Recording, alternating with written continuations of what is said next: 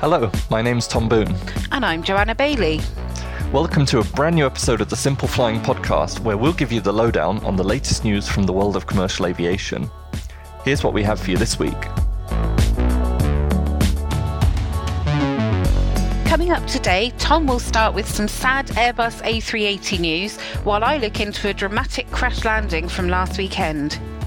I'll recap my experience on Lufthansa's first Boeing 787 flight, and Joe will dive into United's historic return to Brisbane. Finally, Tom will look at what Boeing was up to in Q3.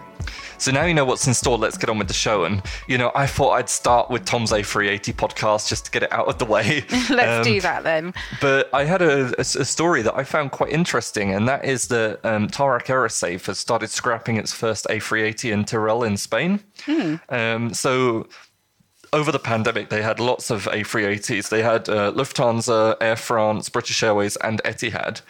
Um, Lufthansa is going to take some of its out, we think, uh, next summer. Mm-hmm. Etihad might. Uh, never say never. Uh, who knows what's happening with that? yeah. Uh, well, they're going to have to say never at some point. But um, yeah, and British Airways already took out all of their A380s. So I did some digging because, um, you know, they've they've had quite a few um, A380s, and they've Tarmac Aerosave has already scrapped some of its A380s in um, Tarbes in France. Mm. So they're no no stranger to scrapping the A380. But um, it was quite interesting. The first thing they removed from the aircraft was one of the sets of protective breathing equipment, and they actually highlighted this. Um, and they expect to take until March to recycle the jet completely wow. for a customer called Setnayo. Um, I probably said that wrong.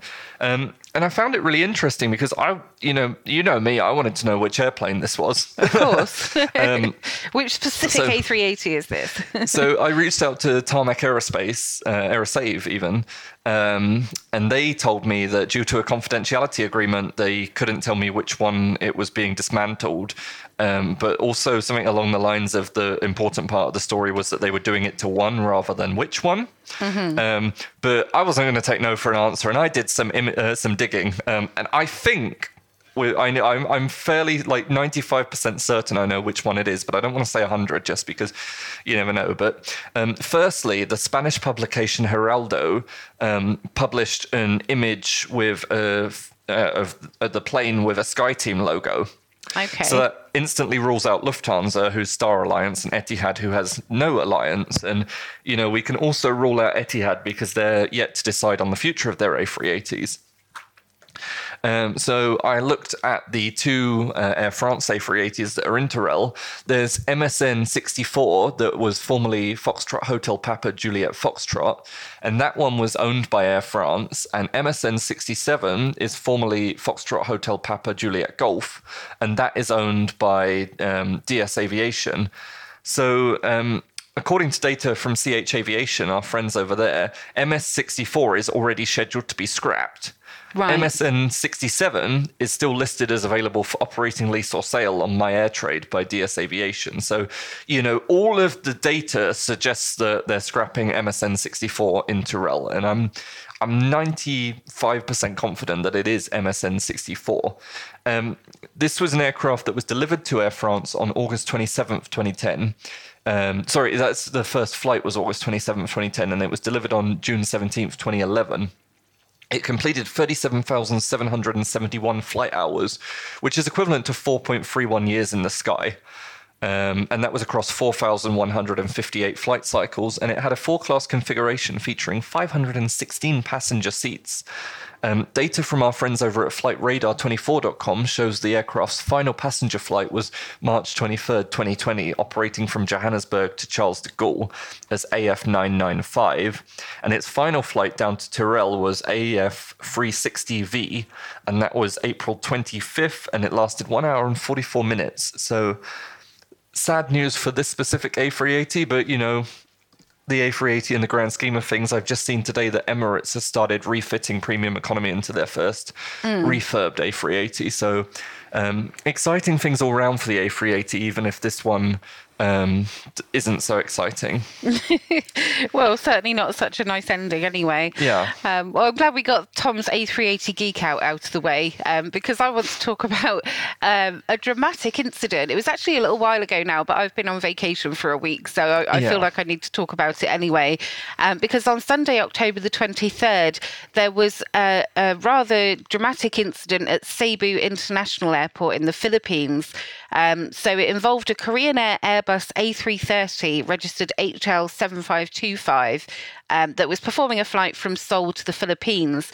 Uh, but on arrival at Cebu, it um, experienced some very bad weather.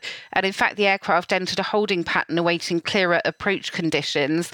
It then came into land and it tried to land not once, but twice, um, having to perform a go around because it couldn't make a safe landing. And on the third attempt, it did touch down, but it ended up overshooting the runway.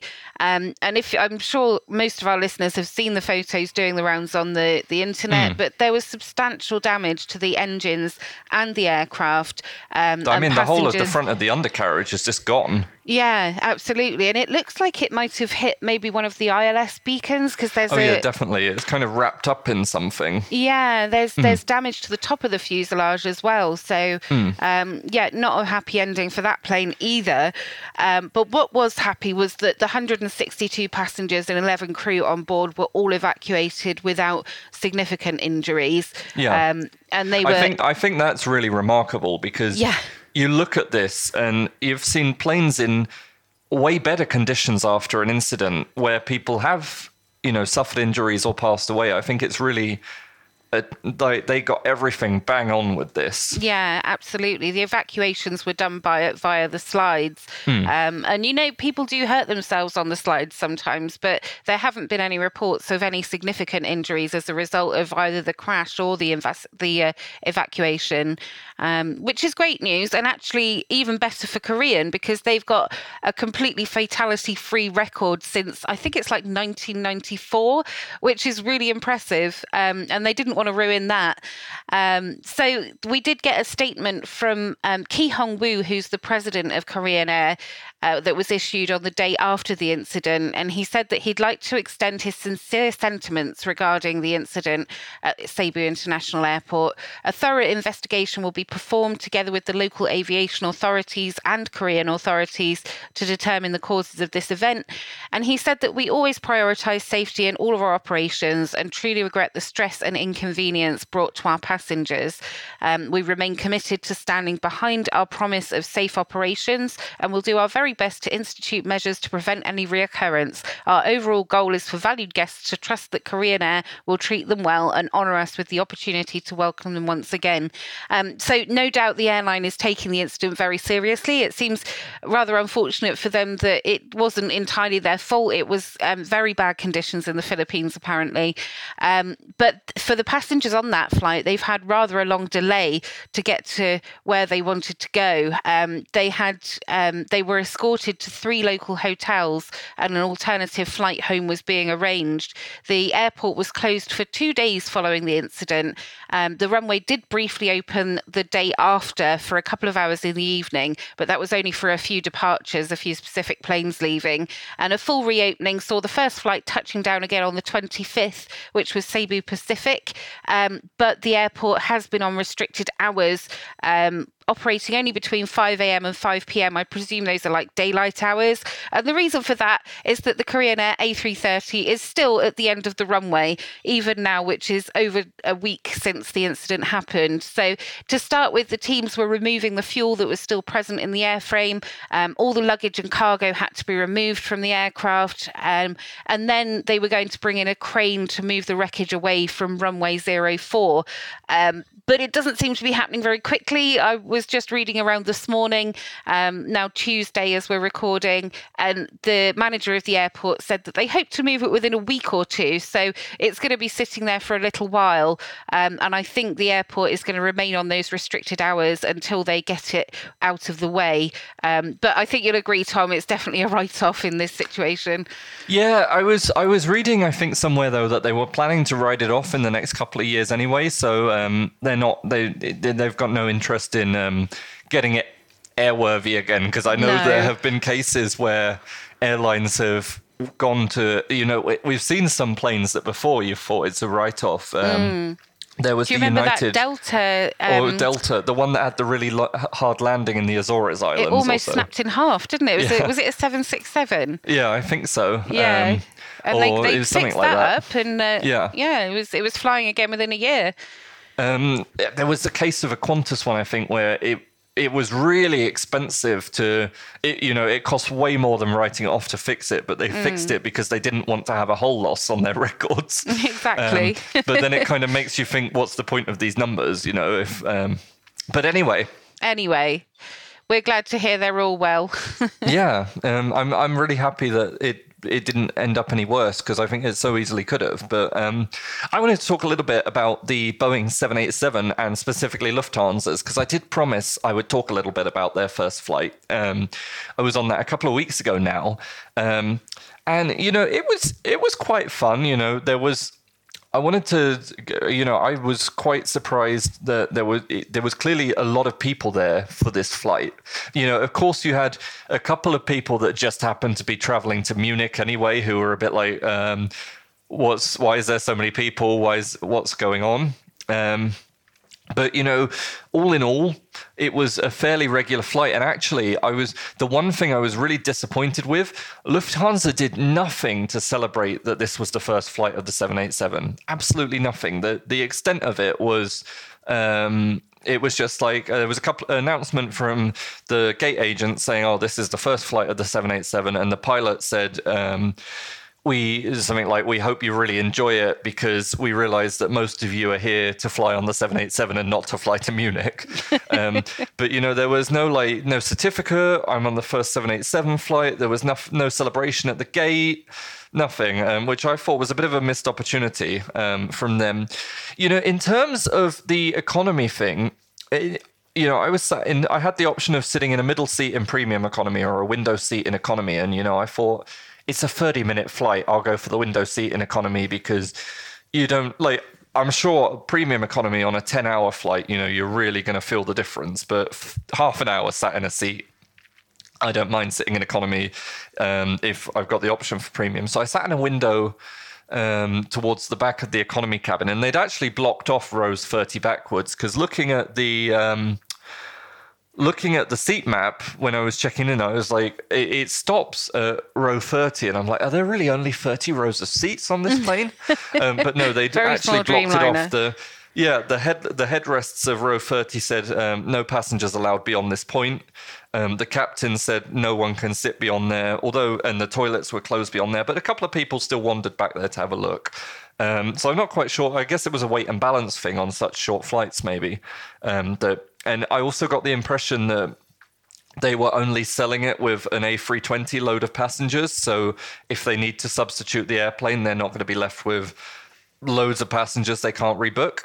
Um, but you know, in all in all, you know, I didn't find the the flight that amazing. Um, sadly, um, it was quite interesting because the Wi-Fi I didn't try out, for example, because they only had the long haul options um, em- e- enabled, and the cheapest option, or you know, there was the messaging option was six euros, um, I think, or but I would have wanted to try the full one, and for two hours it would have been, I think, eighteen euros or so, and um, you know, for a half hour flight, it's just not worth it, however much I want to play with it. Um, the IFE system, you know, it was it was quite fun watching the maps. Um, I didn't really love how the uh, general IFE was laid out because um, the films, you know, you just click films and it just gives you an alphabetical list of everything. It doesn't, it's not intuitively like, oh, I want to watch an action film. And you can filter it, but then you just get another alphabetical list. So I didn't think that was great. Um, the service was the standard domestic service, which was a bottle of water and a little chocolate bar. Um, and I did find it funny that the passengers next to me in German said to the crew, you know, this is the first. They were clearly some of these people that had just booked onto a flight and they happened to be on it, but they said, this is the first flight. You should be giving us champagne. um, but, you know, all in all, you know, it's a nice airplane. It's just. Um, I, I, guess maybe I had my hopes up too high for a half hour flight. Yeah, um, yeah. I, maybe they'll make more of a song and dance when they do the first long haul flight. Maybe they're just trying to yeah. keep it on the down low while they're familiarising themselves with it. Um, it'll be yeah, a shame we'll if they do see. nothing ever to celebrate a yeah. new induction of a, a different type because uh, exactly. most airlines do. We'll have to see.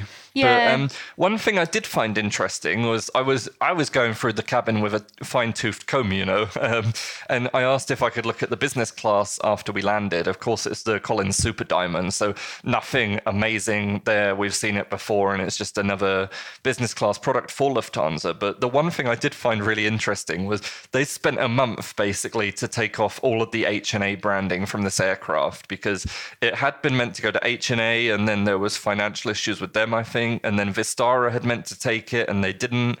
Um, and then Lufthansa took it, and they kept the HNA seats. I think they put their own seats in for premium economy and economy. And this whole process of Lufthansaizing the interior took around a month.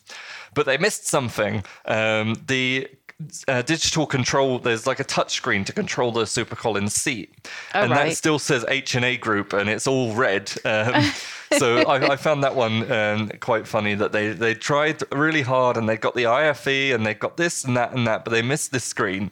Um, so I don't know if they've fixed that now. Oh. Um, in terms of the longer term plans for the 787, you know, originally it was meant to go to. Toronto, I think, when it first um, did its long haul flights, and then um, they told us when the first one was delivered, I think, that it wouldn't be Toronto, but they didn't know where it was. And then uh, I think a week or a couple of days before the plane took its first flight, um, there was a big press release about we've christened, we flew the plane to Berlin and we christened the plane Berlin and Berlin, Berlin, Berlin. And, you know, I wasn't really interested in all of that, but I did find one sentence that said the first long haul flight would be to Newark. Oh. But at that point, there was no nothing in the schedule. But I did notice that yesterday, the 787 has now been put into the Lufthansa scheduled long haul, and from December 1st to March 25th, it's going to be making a rotation daily to Newark. Um, okay, that's good. This must be when the second aircraft is ready because it's not going to stop the domestic flights straight away. They're actually going to continue through to, I think, the 9th of um, January. So there's a mm. whole whole month, uh, month and a third, really, of planes flying to Munich and to Newark. Oh, um, right. I think I, I think it's interesting because you know the point of the Munich flights is for crew familiarization, but are there really so many crew members that they want to familiarize on the 787? Um, but you know, I'm not going to complain because I think for people who are flying to Munich anyway, it's, it's a nice addition. But I think most of the people who just want to fly on it have probably got it out of their systems so by now. Yeah, definitely. Um, definitely. But I did want to give a little mention that I managed to meet up with our friend uh, Paul Lucas um, of YouTube fame for flight reviews. Um, and it was just nice getting a beer with him in the terminal because uh, we both had really long layovers. oh, that's nice. It's nice to mm. meet people in person when you've been following yeah. them online for a while. Um, but interesting what you say about the HNA branding because I've just got back from a, a trip on Icelandic airline Play. And of course, all their A320 family planes, or most of their initial ones, came from the defunct Mexican carrier Interjet. Um, and although they have done Play kind of branding in the plane, they haven't done much. And most of the stuff in there is still in English and Spanish which is kind of weird for an Icelandic carrier. Um, and on the A321s that they bring down to London on that part of the flight, um, they have these like drop down screens. There's no IFE, but there are these like drop down screens where you can see the moving map. Um, and as well as giving the moving map with all the names in Spanish, there's various forecasts for obscure little Mexican towns running in the ticker tape along the bottom. Um, so yeah, all in all, a bit of an unusual experience. But I guess this is this is what happens when the market's as fluid as it has been the last couple of years and planes go to different airlines But uh, yeah, although I think Play is now starting to get its first own aircraft at this point, if I'm not mistaken. I think they are. That's right. Um, certainly the I flew on three different ones over the course of my last 10 days, um, and all of those were ex. Um, well, in fact, one of them two of them were ex Interjet. One of them had been in Russia. It had been with Smartwings, and there was various bits of Russian wording around the plane. So uh, an unusual and very multicultural experience, considering I wasn't going anywhere near anywhere Spanish or or uh, Russian indeed. Um, anyway, I wanted to talk a little bit about Australia because there has been um, a very exciting touchdown by United Airlines at the airport in Brisbane, um, and this is this has been the first time that there's been such a route from the US to Brisbane, I think ever actually. But it follows in the footsteps of aviation pioneer Sir Charles Kingsford Smith, um, who of course flew from the US to Queensland um, 94 years ago. Um, so it was in 1928. Um, Charles Kingsford Smith, who was actually born in Brisbane, piloted the first Trans-Pacific Pacific flight flying a Fokker F73M. I don't really know what one of those is, but that's what it says on my piece of paper. Um, and it it's a plane, a very small one. It was named the Southern Cross, and the flight departed from Oakland in California and landed at Brisbane Airport with stops in Hawaii and Fiji. Um, now, of course, United Airlines hasn't needed to make any of those stops and got there a lot quicker. Um, and it touched down with a Boeing 7879 registered N22984 at 6:25 a.m. on Sunday just gone. Um, so I think that was the 30th, if I've got my dates correct. Yes, yesterday was Halloween, wasn't it? Um, so they, were met by um, the Brisbane Airport Corporation's CEO, Gert Jan de Graaf, who noted that the route Kingsford Smith and his crew of four pioneered all those years ago is now back in action and will deliver thousands of tourists to Queensland much more quickly. Um, so, that first pioneering journey, he said, took 83 hours and 38 minutes. Now it can be done in just 13 hours and 45 minutes. Um, and it's interesting because the Southern Cross aircraft that Kingsford Smith used all those years years ago is actually just across the road from the international terminal at Brisbane. Um, it's uh, yeah, so it's kind of kept as a memorial um, with, and being preserved so it's like full circle, I guess. I think it's quite interesting. But everyone's very excited about the San Francisco to Brisbane service by United Airlines. It's going to be operating initially three times weekly. Um, so UA 96 is going to depart on Wednesdays, Fridays, and Sundays, with UA 97 leaving Brisbane on Tuesdays, Fridays, and Sundays. Um, and given United Airlines' new partnership with Virgin Australia, there is actually like infinite onward connection opportunities for people flying in from the US. So, um, in fact, I, I read that Brisbane is the best connected domestic hub in all of Australia with direct flights to 53 locations. Um, so, some of those will be on Virgin Australia, which can obviously be booked as a code share with bags going straight through. Um, other ones won't be, but there's really lots of opportunity for um, people on the, the West Coast to explore um, Australia going forward. United Airlines is making a cool play here because before COVID, the US was Queensland's third largest inbound travel market. They had some quarter of a million visitors annually. Um, United's new service will add around 40,000 seats and is projected to add $17.3 million to the state's visitor economy. So you can imagine Brisbane's really excited to see United arrive. Um, and in fact, United as an airline will have more flights and routes to Australia from the USA than ever in its history. And in fact, it will have as many as Qantas, which is pretty cool. So, all in, it's flying six US to Australia routes. Um, these are Houston to Sydney, which is currently operating three times a week, but will be rising to daily as we go into the Australia sort of summer peak season um, using a 7879. Los Angeles to Melbourne is currently three times weekly, but will soon be a daily service as well, also with the 7879. Los Angeles to Sydney is already daily and will stay that way, on the 7879. Um, San Francisco to Brisbane is three times weekly and it will stay that way. They're not looking to add it or to tick it up to daily just yet. Um, some of those are on the 7879, some are on the 7878. And then there's San Francisco, Melbourne, which is also daily, and San Francisco di- to Sydney, which is currently daily, but is going to be 10 times weekly over the Christmas period with the 777 ER. Um, so every day throughout the Australian Australian summer season, United's going to be flying an average of five services a day to the to Australia from the USA, um, and this will rise to seven daily flights on some days over Christmas and the New Year. So exciting to see Australia getting reconnected thoroughly after all that time that, of being in lockdown. Yeah, definitely exciting, and um, you know any Australian flight now, I think, is great given how bad the lockdown was.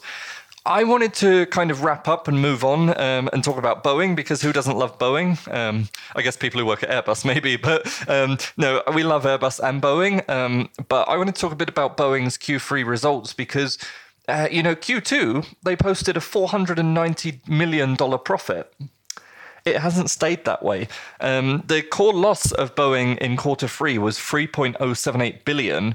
Um, so quite a bit more loss than uh, profit, and the numbers come in a quarter where the plane maker saw increased commercial airplane revenues thanks to the resumption of Boeing 787 deliveries. And you know, it seems that um, I, be- I believe that the, the, the loss was kind of a one off research and development cost for the defense side of things. Um, so it seems that commercial aircraft in Boeing has actually finally got its act together. Um, and, you know, good on them because they've had a couple tough couple of years, uh, three years even. They had the 737. Uh, crashes, which grounded that type, and the 787 was off delivery for at least a year. Um, so, you know, they posted a previous a similar revenue to the previous year. Um, it was uh, fifteen point nine five six billion dollars, which was a zero point six seven eight billion increase. Um, very, so around four percent uh, climb.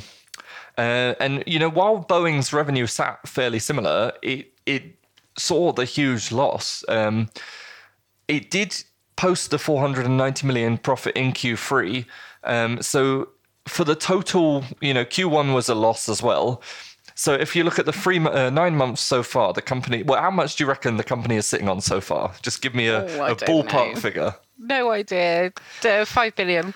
Uh, close. The company is currently sitting on a loss of around four billion for oh my goodness. the year so far, uh, which would make me bankrupt. um, yeah. Commenting on us. the quarter, um, Dave Calhoun remarked, "We continue to make important strides in our turnaround as we drive sustain, uh, stability and focus on performance. That said, we remain in a challenging environment. While our cash generation was strong, our revenue and earnings were significantly impacted by losses on fixed price development programs in our defense business, driven by higher estimated manufacturing and supply chain costs, as well as technical challenges." So, you know, at Simple Flying, we, we, you know, commercial airplanes is our bread and butter. So I thought I'd dial in a little bit more about the commercial aircraft performance. Boeing delivered 112 aircraft during the quarter, and that's up a third from 85 in Q3 2021. So this naturally led to higher revenue. Um, it was 40% higher than 2021 at 6.263 billion just from selling pl- commercial planes. Um, overall, the, com- the company's commercial backlog increased during the con- uh, quarter. So 112 aircraft were delivered, but net orders were 227 planes. So the back the backlog. This is a m- number that's going to blow your mind. The backlog of Boeing orders is currently 4,300, or even more than that, and it's valued at 307 billion dollars. Wow. That's a lot. Yeah. Um, interestingly, you know, the Boeing 787 only played a tiny part in the increasing delivery numbers because just nine were delivered um, in August and September, none in July. Um, you know, they're currently building it at low rates, but they aim to build this gradually back up to five per month. So, you know, it's a loss for Boeing, but we'll see what comes by the end of the year. I think. Who knows what comes in Q4 when they, they have the last 747 delivery, obviously, but that's not really going to Im- impact the numbers so much. Mm.